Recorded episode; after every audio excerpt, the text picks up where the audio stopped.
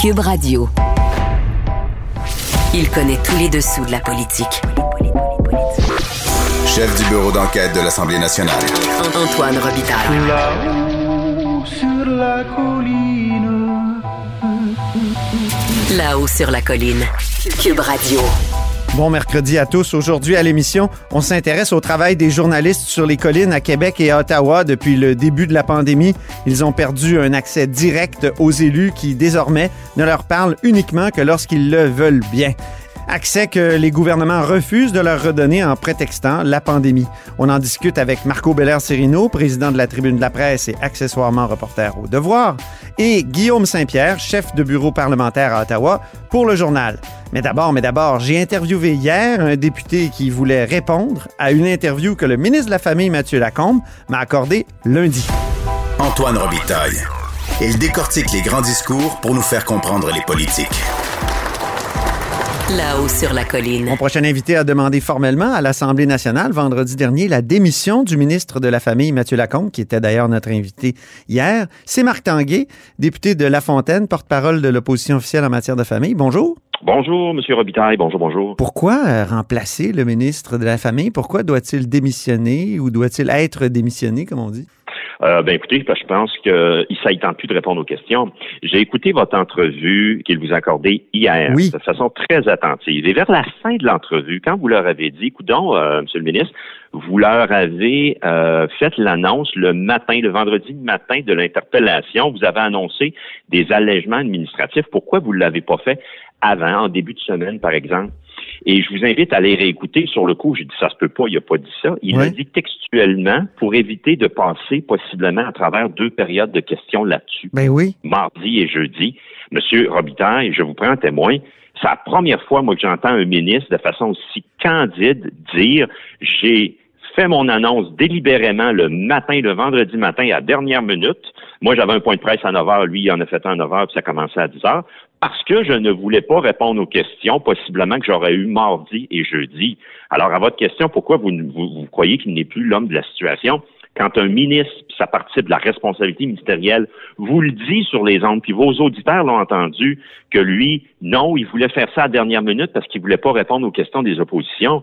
Je- je- honnêtement, je sais pas, vous, M. Robitaille, vous allez dire c'est vous qui posez les questions, vous avez raison, mais moi, j'ai pas entendu ça. Ça C'est son boulot de répondre aux questions. Ben, il n'a pas Ben, refusé de répondre aux miennes, remarquez. Puis, Non, puis je veux dire, c'était probablement qu'il n'aurait pas dû dire ça. Probablement qu'il a été candide, notre ministre communicateur. Ouais. que ça a sorti, ça a été un cri du cœur. Probablement que celle-là, il voudrait l'effacer euh, de votre enregistrement, mais un ministre doit répondre aux questions. Puis un ministre ne joue pas à la cachette, ne fait pas des communications à la dernière minute pour dire, ben voyez-vous, j'ai de quoi annoncer pour l'interpellation, doit répondre aux questions. Alors, quand un ministre en est rendu là, M. Robitaille, c'est la réponse à votre question, il est clairement plus à la hauteur de la situation. Mais ça nous avancerait à quoi d'avoir un nouveau ministre? Parce que ça semble être, euh, comme euh, vous le dites, pour ce qui est du racisme, systémique.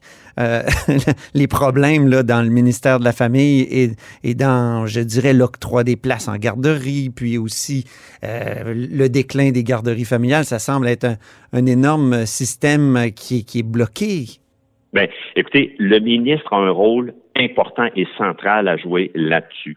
Le ministre Lacombe, M. Robitaille, n'est pas du tout à la hauteur de la situation et il empile une après l'autre ses contradictions. Et là même, je vais essayer de vous faire un, un- un résumé. Quand il est arrivé, ils ont été élus en octobre 2018. Gros point de presse la veille d'une interpellation le 20 février. Gros point de presse le 19 février. Il y a un pattern, hein? Il y a toujours un pattern. Alors, le 19 février 2019, il fait un point de presse et il dit, moi, je vous le dis, je vais livrer 13 500 places en 18-24 mois top chrono. Mhm. Ça, ça finissait février de cette année, février 2021. Il en a livré sur les 13 500 2022, ce qui est 15% 15% c'est un échec total. Alors, lui, il dit en février 2019, 18-24 mois, 13 500, on est capable de livrer ça. Hier, à votre entrevue, M. Robitaille, qu'est-ce Mhm. qu'il vous a dit? Il vous a dit, je le cite, on avait réalisé qu'il y avait des lourdeurs administratives qui sclérosaient le système et tout ça pour développer les places. Il dit, on l'avait réalisé en 2019, peu de temps après être arrivé.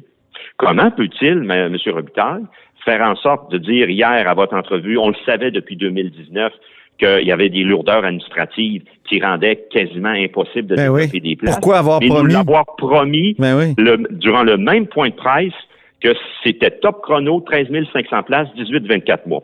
Ça, c'est la première contradiction flagrante. J'en ai une autre, M. Robitaille, contradiction flagrante. Avez-vous, je ne le sais pas, mais sur le site, c'est public, là, les, nos auditeurs, vos auditeurs peuvent y aller sur le site du ministère de la Famille. Le nouveau processus déposé vendredi matin, on voit dans quel contexte pour pas répondre aux questions, processus de développement des places, il dit là-dedans qu'il fait passer, qu'il gagne 12 mois. Il fait passer le processus, puis c'est ça qui va lui permettre de livrer ce qu'il n'a pas pu faire à date. Il fait passer, savez-vous quoi? De moins 12 mois. Il réduit de 12 mois en passant de 17 à 9 ép- étapes. Ouais. Mais sur son calendrier, savez-vous quoi? Il fait passer ça de 36 à 24 mois. Ben, de 36 à 24 mois, euh, Monsieur Robitaille, on revient au même délai initiaux de 18-24 mois. Il ne peut pas dire que ça participe d'une accélération des places quand il promettait déjà. Puis, écoutez, il a dit avant ça qu'il qu'il avait fait passer le processus de 48 mois à 36 mois. Alors, je ne sais pas comment il calcule ces choses, mais ça fait ça fait bientôt trois ans, donc 36 mois qu'il est là. Comment peux-tu le dire qu'il a fait passer le processus de 48 mois à 36 mois, puis que là, il se propose dès maintenant, là, c'est plus 36 mois, c'est 24 mois. Alors, quand on regarde, et il nous avait dit, puis ça, c'est l'approche CACIS. C'est correct? La L'approche CACIS, c'est dire jugez-nous sur les résultats. Ben, les résultats, puis écoutez, c'est la faute à tout le monde. C'est la faute des libéraux, c'est la faute du réseau, c'est la faute de la pandémie. Est-ce que Ben, c'est pas un peu la faute des libéraux, effectivement, qui Non, n'ont pas non, mis assez pourquoi? de projets dans le ce qu'on appelle le pipeline? Ben, le pipeline, euh, si c'était le cas, M. Robitaille, euh, euh, comment le ministre pourrait venir nous dire en 2019, je vais en réaliser 13 500 parce que lui, le 13 500, il faut se poser la question, ça revient à ça, M. Robitaille, d'où prenait-il en février 2019 son 13 500? C'était son 2 500 à lui promis. Et c'était le 11 000 qui était déjà dans le pipeline, M. Robitaille. Il était déjà là, le 11 000, puis l'argent était déjà disponible. Ça, c'est une chose. Deuxième des choses, on a creusé davantage et depuis euh, la dernière fois qu'on qu'on s'est croisé là-dessus dans les derniers mois, on, on- on précise les données. Savez-vous que sur les 13 500 promises, il y en a livré 2022? Ben, savez-vous que sur les 2022, Ah, c'est moins que les 2500 qu'on dit toujours. Ouais, ben, ça, les chiffres, lui, je pense que ça, c'est des chiffres du 31 décembre 2020. OK. Alors, vous pouvez être certain que durant les crédits, on va dire, est-ce qu'il y en a réellement 400 qui, depuis janvier 2021 à mars, est-ce qu'il en a réellement créé 400? Ça, on fera le, on fera le calcul là-dessus. Mais sur son 2022, son 15% du 13 500, il y en a 475 qui, de- qui sont de ses places à lui. Alors, quand tu dis c'est de la faute des libéraux, il n'y avait pas de place disponible dans le pipeline. Sur son 2022, il y en a 1547, les trois quarts, qui étaient les projets de 2011, de 2013 puis de 2018. Alors, son vrai bilan à lui, c'est 475 en plus de deux ans. ouais, c'est Et là, c'est famélique. vient de nous- c'est, c'est, c'est, c'est- ouais, ben, sans mauvais jeu de mots, là, ouais, oui, c'est, c'est un échec total et retentissant. Puis moi, là, je, je, ça, ça me dépasse. Quand tu dis, je reviens là-dessus, c'est la faute des libéraux, c'est Mhm. épouvantable. Ben, les libéraux, eux autres, en 14-18, ils en ont livré 12 500. On en a livré 12 500. Et je ne prends pas, M. Robitaille, les chiffres de 2014. On est arrivé au pouvoir en avril 2014. Je commence à compter en 2015, 2016, 2017, 2018. C'est 12 000. OK. 12 000 divisé par 4 ans, ça fait 3 000 par année.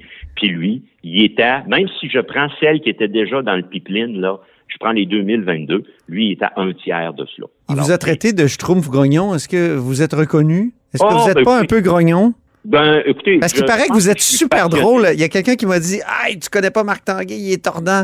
Euh, Est-ce qu'en public, vous n'êtes pas euh, quelqu'un de, de grognon un peu, non? Non, euh, ben écoutez, Euh, Tu sais, votre colère sur le jogging de, de Simon Jolin Barrette. ou Ouais, c'est ça, c'est ça, c'est ça qui a occasionné un autre quart de séance à ce moment-là, mais Oui. qui est derrière nous. Euh, mais écoutez, moi, euh, si euh, si c'est le, le, le, le, prix à payer que de se faire insulter par le ministre parce qu'on met de la passion dans ces dossiers puis qu'on se contente pas d'un échec aussi, aussi retentissant, moi, je pense que je fais mon travail. Puis je pense que c'est la façon de défendre le dossier. Puis moi, il y a une chose que je respecterai toujours, M. Robitaille, c'est la compréhension des dossiers, une vision claire puis une compétence. Ce que je ne retrouve pas chez Mathieu Lacombe. Quand je lui dis ça, c'est clair que ça fait pas son plaisir. Puis c'est clair qu'à ce moment-là, il va dans l'insulte, mais qu'il fasse attention. Parce que vous savez qu'il euh, y a un grand schtroumpf dans cette équipe-là. Oui.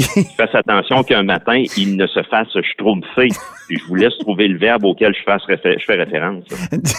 Dites-moi, euh, Monsieur Tanguay, vous êtes aussi porte-parole en matière de mode de scrutin. Or, Oui. il y, a- il y a un projet de loi, on change un peu de sujet, là, je, je m'excuse, mais c'est intéressant, je trouve, parce que le Parti libéral est contre le changement de mode de scrutin. Puis là, il y a un projet de loi qui tarde à être appelé, là, euh, un projet de loi qui va créer un référendum en 2022, le 3 octobre 2022. Or, s'il n'est pas adopté, bientôt, euh, même qu'il aurait dû être adopté avant, parce que le directeur général des élections a dit, si vous voulez que j'organise un référendum, il faut que ça soit adopté Oui. avant le 1er février 2021. Or, euh, on est euh, à la mi-mars. Donc, est-ce qu'il est trop tard? Est-ce que ça fait votre affaire qu'il soit Non. trop tard, dans le fond? Parce que vous aimez Non. pas le nouveau mode de scrutin qui est proposé, la, Ben- la proportionnelle mixte compensatoire. Oui, oui, tout à fait. Puis même, je veux dire, les gens représentant le mouvement Démocratie Nouvelle euh, que vous avez déjà croisés et, et ceux qui participent. Puis J'avais écouté votre entrevue Oui. euh, de l'auteur d'un livre. euh, Julien Verville. Mhm. Exactement, dont j'ai reçu copie et tout ça. Nous, on est prêts à faire le travail. Sur le nouveau mode de scrutin, nous, notre position est très claire. On n'a pas signé, nous, l'entente de mai 2018, contrairement à François Legault. Euh, nous, on, on considère que le projet de loi 39 ne serait pas une avancée pour la démocratie québécoise. On ne perd aucune occasion de réfléchir pour la, la, la, la, la bonifier, mais ça, le PL 39, pour nous, on votera pas pour le projet de loi. Ceci dit, nous, là, on sera jamais l'opposition officielle une force pour bloquer ou faire perdre du temps ou quoi que ce soit. Et ça, le gouvernement, probablement que ça les embête parce qu'ils peuvent pas nous mettre le singe sur le dos. Le gouvernement est face à sa propre turpitude. Moi, quand il, moi là, j'étais dans mon bureau à Québec en mai 2018 quand j'ai vu François Legault signer l'entente main sur le cœur. Et j'avais interpellé de mes amis du Parti québécois à l'époque, j'avais dit, vous le savez qu'il est en train de vous rouler dans la farine? Puis mes amis du Parti québécois me disaient, ben écoute, Marc, on n'a pas le choix que de le prendre au mot puis de, de voir s'il va respecter sa parole. Mais Écoutez, moi, j'ai il roule pas plus. occasion- Il, roule, il, roulait pas plus dans la farine, euh, comment dire, les, les électeurs que Jean Charest quand euh, en 98, entre 98 et 2003, il arrêtait pas de dire qu'il fallait changer de mode de scrutin parce qu'il avait perdu le vote populaire en 98. Ah ben là, si vous me partez là-dessus, Jean Charest avait déposé un avant-projet de loi par Jacques Dupuis. Oui. Par la suite, il y avait eu une consultation populaire. Benoît Pelletier. François Ouimet. Oui. Benoît Pelletier l'avait récupéré. Consultation populaire. On avait fait le tour. On exclut la personne qui parle. Ils avaient fait le tour du Québec. Ils avaient remis un rapport et ainsi de suite. Et il n'y avait pas de consensus sur ce que l'on voulait parce que le diable est dans les détails. Mais aujourd'hui, avec le projet de loi 39, là, il y a le projet de loi, François Legault et le caucus de la CAQ n'y croient pas, mais réellement pas du tout. Ils ne l'appellent pas.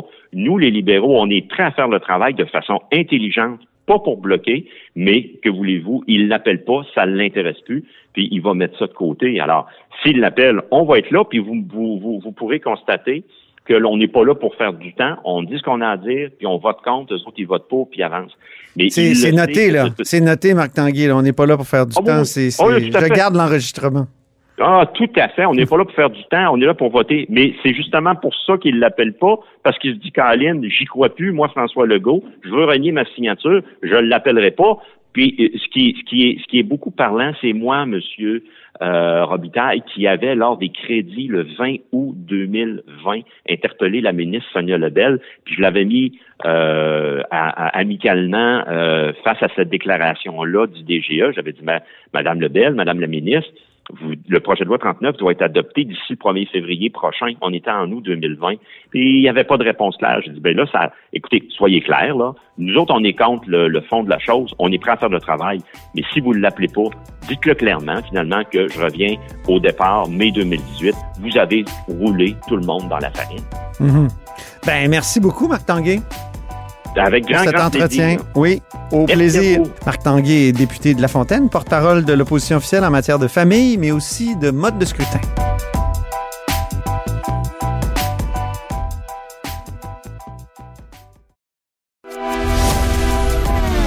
Grand philosophe, poète dans l'âme, la politique pour lui est comme un grand roman d'amour.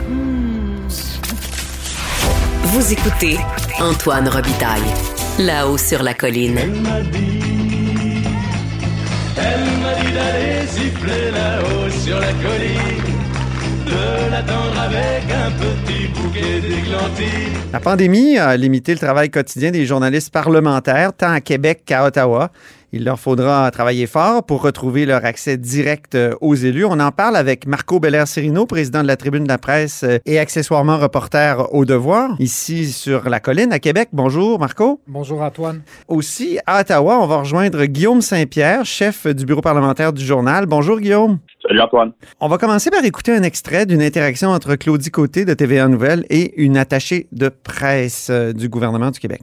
Madame Turcotte, pour la montée des sports avec son frère en zone jaune, on va On n'est savoir- pas autorisé à se promener dans les corridors, désolé. Oui, on a le droit de se promener dans les corridors. J'aimerais savoir si Marco Belair-Serino, est-ce qu'on a effectivement perdu le droit de s'adresser de façon impromptue, improvisée euh, aux élus, aux ministres euh, dans, le- couloir ici à Québec? Non, alors les membres de la tribune de la presse peuvent poser des questions aux élus dans la mesure où ils respectent les euh, consignes de la santé publique, notamment le port du couvre-visage et le respect du 2 mètres. Ah, OK. Donc, on n'a pas perdu ce droit-là. Non. Ah, alors, c'est Claudie qui avait raison dans l'extrait euh, euh, qu'on a Claudie écouté. Côté avait tout à fait raison. Puis, elle avait le droit d'interpeller euh, le membre du gouvernement, la membre du gouvernement, Mhm. Puis, en fait, c'est de la responsabilité des journalistes euh, de poser des questions. Euh, le ministre peut, ou la ministre peut décider de ne pas y répondre ou d'inviter le journaliste aller la poser dans un autre endroit de la colline parlementaire qui permet euh, une plus grande distanciation avec les journalistes. Mais les impromptus de presse, euh, comme celui de Claudie, étaient tout à fait euh, autorisés. Et ce, depuis le début de, de la pandémie, surtout du retour des travaux parlementaires en mai dernier, en mai euh, 2020. C'est ça. Dans le fond, on n'a jamais abdiqué euh, ce pouvoir-là. Ce droit-là n'a pas été Mhm. enlevé depuis euh, l'arrivée de la COVID-19. Dans les faits, il y a eu moins de mêlées de presse. Euh, il y a aussi euh, eu bon, les conférences de presse quotidiennes du premier ministre vers. Euh, c'est vers lui que toutes les communications du gouvernement ont Oui. été euh, concentrées au fil des derniers mois. Mais euh, les journalistes n'ont jamais perdu le, le privilège de poser des questions euh, aux membres du gouvernement Mhm. et aux membres de l'Assemblée nationale. Guillaume Saint-Pierre à Ottawa, qu'en est-il euh, sur la colline, là-bas, du Dominion? Ouais. Ben, moi, je me trouve chanceux déjà d'avoir euh, des, des gens qui se promènent dans les corridors, dans les couloirs du Parlement, parce que nous, ici, euh, il y, a, y a à peu près personne. là. Les- le Parlement est, est vide depuis, depuis presque un an maintenant. Euh, donc, on a un Parlement virtuel. Il y a une poignée de... Ben, une poignée, c'est-à-dire euh, une trentaine au gros maximum là, de députés qui participent euh, aux travaux des, euh, de la Chambre, qui donc se rendent en personne à Ottawa. Donc, les, les, les points de presse, les mêlées de presse ou les scrums, comme, comme on les appelle, là, pour interpeller directement de façon un peu impromptue euh, euh, politiciens, euh, ça existe tout simplement pas depuis le début de la pandémie. Mhm. Euh, alors, euh, on se pose euh, même pas la question ici. Ah Bon? C'est sûr que c'est à cause des raisons sanitaires. Est-ce que la question ne commence pas à se Mais- poser quand même à Ottawa? J'ai vu le reportage de Philippe Vincent Foisy Ouais. là, à Radio-Canada qui interviewait notamment Hélène Budzetti, tout ça, qui s'inquiétait de cette perte d'accès direct. Là. Puis je pense qu'il faut expliquer aux gens que, euh, qui, vont nous, qui nous écoutent, qui doivent se dire, ben voyons, vous avez passé votre année à poser des questions au premier ministre. Mais un, il n'y a Ouais, pas ben- que le premier ministre dans la vie. Deux, euh, c'est quand il veut. hein. Alors Oui, que le ça, a- journaliste aussi, c'est la, la spontanéité de la question, n'est-ce pas, Guillaume? Non, c'est ça exactement, c'est la spontanéité. Puis effectivement, il y a 338 députés. Euh, quand il y a un député qui est euh, sur le grill pour une question ou une autre, là, donc euh, Philippe Vincent Antoine faisait donnait en exemple Emmanuel Emmanuela Lambropoulos, la Oui. députée montréalaise qui a remis en question le déclin du français à Montréal. Euh, elle s'est, elle s'est- ben, elle a pu se cacher en attendant que la tempête passe pendant des pendant des jours. Euh, tandis que si elle avait été au Parlement, ben, on aurait pu lui poser une question dans un corridor, un peu lui courir après, puis lui dire, ben écoutez, là, vous nous devez des comptes, qu'est-ce que vous pensez réellement? Répondez-nous. Mais là, c'est. On n'a pas cet accès-là. Et c'est important. C'est pas parce que le premier ministre, dans un discours plutôt stricté, là, deux fois par semaine, nous parle que on a, on peut dire que euh, on a un accès parfait euh, aux députés ou à l'information. Ça, c'est, euh, faut pas, faut pas croire ça. Là. Marco ouais. Bellers-Rino, oui. Oui, je voudrais aussi ajouter, c'est pas les, les, les, journalistes veulent pas poser des questions uniquement aux euh, membres euh, du gouvernement. Mhm. Il y a aussi des questions euh, qu'ils souhaitent poser à des membres de, groupes d'opposition. Par exemple, Pierre Arcan, l'ancien chef intérimaire du Parti libéral du Québec. On ne l'a pas revu sur la colline parlementaire depuis ses vacances au Barbade, qui ont posé un certain nombre de questions et suscité un certain nombre de ben réactions. Mais évidemment, les journalistes avaient des questions à lui poser, mais il ne s'est pas présenté ici. Mais s'il s'était présenté ici, c'est sûr que euh, on pousserait puis euh, on voudrait lui poser des questions. Puis c'est évident que les partis politiques font tout en sorte pour pas euh, nous offrir, je dirais pas nous offrir en, pâture, c'est ça, les, les, les, les, députés qui sont dans la controverse.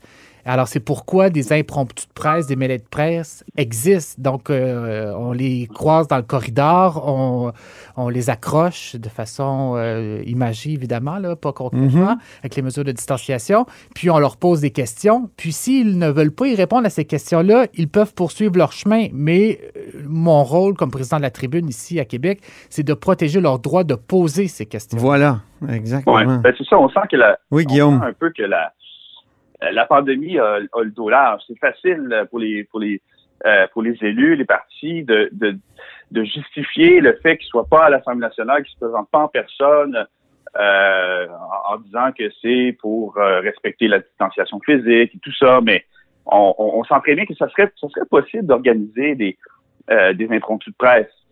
Oui. Mais Ou même pas les organiser.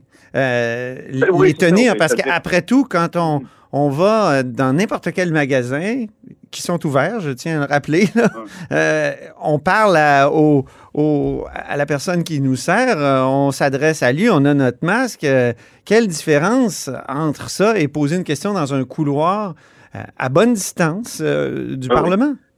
Ben oui, c'est ça. On est équipé là. euh, on pose des questions depuis des mois. Ça arrive euh, bon à l'extérieur avec des perches. Euh, le Parlement à Québec ou à Ottawa, il y a des grandes pièces, des grandes salles qui pourraient permettre là, la distanciation euh, physique. hein. Et dans le reportage de Foisy, il y avait Mm. un aveu incroyable de Yann Plante, qui est un ancien euh, attaché de presse de Denis Lebel, je crois, Guillaume Saint-Pierre, hein, et, et qui disait Ouais. qu'il est maintenant chez Tact et qui disait, ben oui, c'est sûr, c'est une occasion d'avoir beaucoup plus de contrôle sur le message. Bien, évidemment, ici, c'est sûr que les euh, communications euh, sont dirigées vers, euh, bon, depuis euh, près d'un an, le trio du premier ministre François Legault, là et le ministre de la Santé, là, Daniel McCam, Oui. puis maintenant Christian Dubé, directeur national de santé publique. Puis toutes les questions qui sont posées par les participants à la conférence de presse portent évidemment sur la pandémie. Puis parfois, euh, c'est ça, les journalistes euh, agissent avec une certaine retenue lorsqu'on ils abordent des questions qui ont aucun Oui. rapport ou le rapport est assez mince entre la- avec la pandémie parce qu'on sait très bien que les conférences de presse sont diffusées sur, euh, en direct sur les grands réseaux. Euh, donc, une certaine retenue, mais en même temps, le- les réponses, il y a un seul message, puis c'est celui du premier ministre. Donc, il n'y a pas de contradiction parce que lorsqu'on... C'est un rêve pour le premier ministre. Ben, Je me souviens de Jean Charest qui avait tout rapatrié les communications de tous les, les ministères au sein du conseil exécutif. C'est encore comme Mm. ça aujourd'hui. C'est c'est co- encore comme ça Ouais. Effectivement. Ça n'a pas changé sous la CAQ. Mais le premier ministre a toujours voulu contrôler les communications. Or, la pandémie lui en donne une occasion rêvée, non? Ben oui, ben en fait, on peut penser, puis bon, euh, qu'il tire avantage euh, euh, des différentes contraintes. C'est sûr qu'on a moins d'accès aux élus, donc on a moins, euh, disons, euh, de points de vue sur un sujet donné, moins de... euh, euh, les occasions de contradiction, de messages contradictions sont, Mhm. sont, beaucoup moins grandes. Euh, évidemment. Puis bon, c'est cela, on sent euh, que les élus Mhm. sont pris de court euh, cette semaine parce que là, les journalistes. euh, recommence à poser des questions dans le Quoi qu'il y en a, oui, c'est ça. quoi qu'il y en a, je pense à Louis Lacroix là, du 98.5 qui a été dans le couloir à peu près toute la pandémie. Euh, mais là, tout le monde se, se met de, de- de la partie ici à Québec. euh, c'est ça. On revoit ce qu'on on essaie d'inspirer Ottawa aussi. Les- on est précurseurs ici. Euh, les- on voit un peu Mais- aussi les- l'effet meute. là. Donc, il y a un ou deux journalistes qui attendent un ministre à la sortie d'une rencontre, puis là, Ouais. tous les autres journalistes euh, vont. euh, Il ne faut pas s'agglutiner, c'est Non, ça. non, mais- Guillaume Saint-Pierre, oui. Guillaume? Oui, non, mais j'ai remarqué, euh, euh, je ne sais pas si c'est une pratique récente, mais euh, par exemple, euh, lors du point de presse euh, avec M. Legault et Trudeau au début de la semaine, euh, M. Legault, c'est pas la première fois que je l'entends dire, euh, ou plutôt son, son attaché de, de, de presse, là, dire euh, que les, les questions de- qui devront être posées doivent être euh, doivent être euh, sur le sujet du jour. Moi, je tombe toujours en bas de ma chaise quand j'entends ça. Depuis quand que les attachés de presse du premier ministre nous, nous disent quel genre de questions on a le droit de poser? Je je trouve ça vraiment étrange comme pratique. Je ne sais pas si c'est récent ou si c'est la pandémie ou si vous pouvez m'éclairer, messieurs, là, mais Ouais. Ça, ça arrive des fois, mais on n'obéit pas toujours à cette consigne. C'est ça, moi, ça me surprend pas qu'ils euh, le demandent, ils le disent, mais euh, ça me surprend quand les journalistes euh, obéissent à cette consigne-là euh, de, de tout temps et ils essaient que Mhm. d'o- d'orienter les, les questions sur le, le- le- le sujet du jour, mais c'est sûr que les journalistes ne peuvent pas laisser passer des, des controverses ou des questions d'actualité. Cette semaine, c'était le va- vaccin d'A- d'AstraZeneca Ben oui. qui, fait, qui Mhm, a mhm. suscité des craintes, puis les questions des journalistes étaient tout à fait légitimes. Ouais. Puis encore une Ben fois, euh, que les premiers ministres veulent y répondre ou non, ça, ça m'importe peu. En fait, on veut des réponses, mais c'est surtout le droit des journalistes à les poser, ces questions-là, là, qui est important. Parlons du budget euh, avant de, de terminer, parce que le budget cette année, c'est un moment fort. C'est toujours un moment fort de la vie parlementaire, mais cette année, ça va être très particulier. Habituellement, il y a un huis clos à Québec comme à Ottawa. Il y a beaucoup de questions aux fonctionnaires qui sont posées aussi là, de façon impromptue. C'est comme un énorme briefing technique. Euh, c'est important ce moment-là. Or, euh, Guillaume, euh, tu me disais au téléphone tout à l'heure qui, qui, vous n'aurez pas de copie papier, qu'il n'y aura pas de huis clos à, Ottawa. De quelle manière là, ça, ça se Ouais. présenter, le budget, cette année? Et Justement, on avait une rencontre avec tous les chefs de bureau ce matin. On discutait un peu de, de tous les, les bâtons dans les roues qui sont en train de nous mettre pour qu'on comprenne mal le budget ou qu'on l'interprète à leur façon. Euh, parce que, bon, d'une part, euh, là, on entend dire qu'il y aurait peut-être pas de, de, de, de copie papier. Euh, je ne sais pas si ça vous est déjà arrivé de- d'essayer de digé- digérer en quelques heures un- budget de 400 pages sur des PDF, là, mais c'est vraiment pas évident. Non, c'est vrai. Euh, D'autre part, je pense qu'il y aurait, aura pas de huis clos en personne, euh, ce qui rend difficile de, de coordonner le travail avec avec des collègues. Euh, et puis ce qui rend aussi difficile l'accès à des fonctionnaires, parce que dans les huis clos, il y a euh, les- chaque média euh, euh, invite des experts, mais il y a aussi une, une brochette de fonctionnaires euh, de chaque département à qui on peut s'adresser pour Mhm. euh, pour pour répondre donc à nos questions précises sur euh, les données, les chiffres, les politiques et tout ça, là, pour essayer de, de- de mieux comprendre. De quelle façon est-ce qu'on va avoir accès à ces gens-là? Est-ce qu'on va avoir accès à ces gens-là? C'est pas encore clair en ce moment. Puis donc, on essaie de négocier avec le gouvernement et le ministère des Finances euh, pour euh, pour qu'on ait accès à ces ressources euh, précieuses là, pour nous. Là. Marco Bellancino, ici à Québec? Oui, alors ici, on se dirige vers euh, un huis clos hybride, donc en présentiel, un mot, euh, Oui. euh, qu'on Un mot à la mode. a apprivoisé, ouais, Euh, et euh, virtuel. Donc, il va y avoir évidemment beaucoup moins de journalistes qui vont être admis, mais c'est environ euh, parfois un petit peu moins, parfois un petit peu plus que 10 par, euh, par média, euh, dont des journalistes qui vont être sur place. Euh, il devrait y avoir un accès également aux fonctionnaires donc du ministère des Finances et du Conseil du Trésor, au personnel politique de ces deux ministères-là. Tout le monde masqué à bonne distance. Oui, alors c'est grosso modo la même salle qui a été louée l'année dernière au Centre des congrès de Québec, qui est immense, mais il va y avoir physiquement sur place, euh, je vous dirais, euh, peut-être euh, au maximum 80 personnes dans deux salles différentes, donc deux bulles. Puis on va augmenter la ventilation. Euh, on, on, peut le souhaiter. Très bien. J'extrapolais. Ben, merci à vous deux. Merci Marco Bellard-Cirino, président de la Tribune de la presse ici à Québec. Et merci Guillaume Saint-Pierre, chef du bureau parlementaire du journal à Ottawa. Merci Antoine. Merci messieurs. Et c'est tout pour La Haut sur la Colline en ce mercredi. Merci beaucoup d'avoir été des nôtres. Euh, N'hésitez surtout pas à diffuser vos segments préférés sur vos réseaux. Et je vous dis à demain.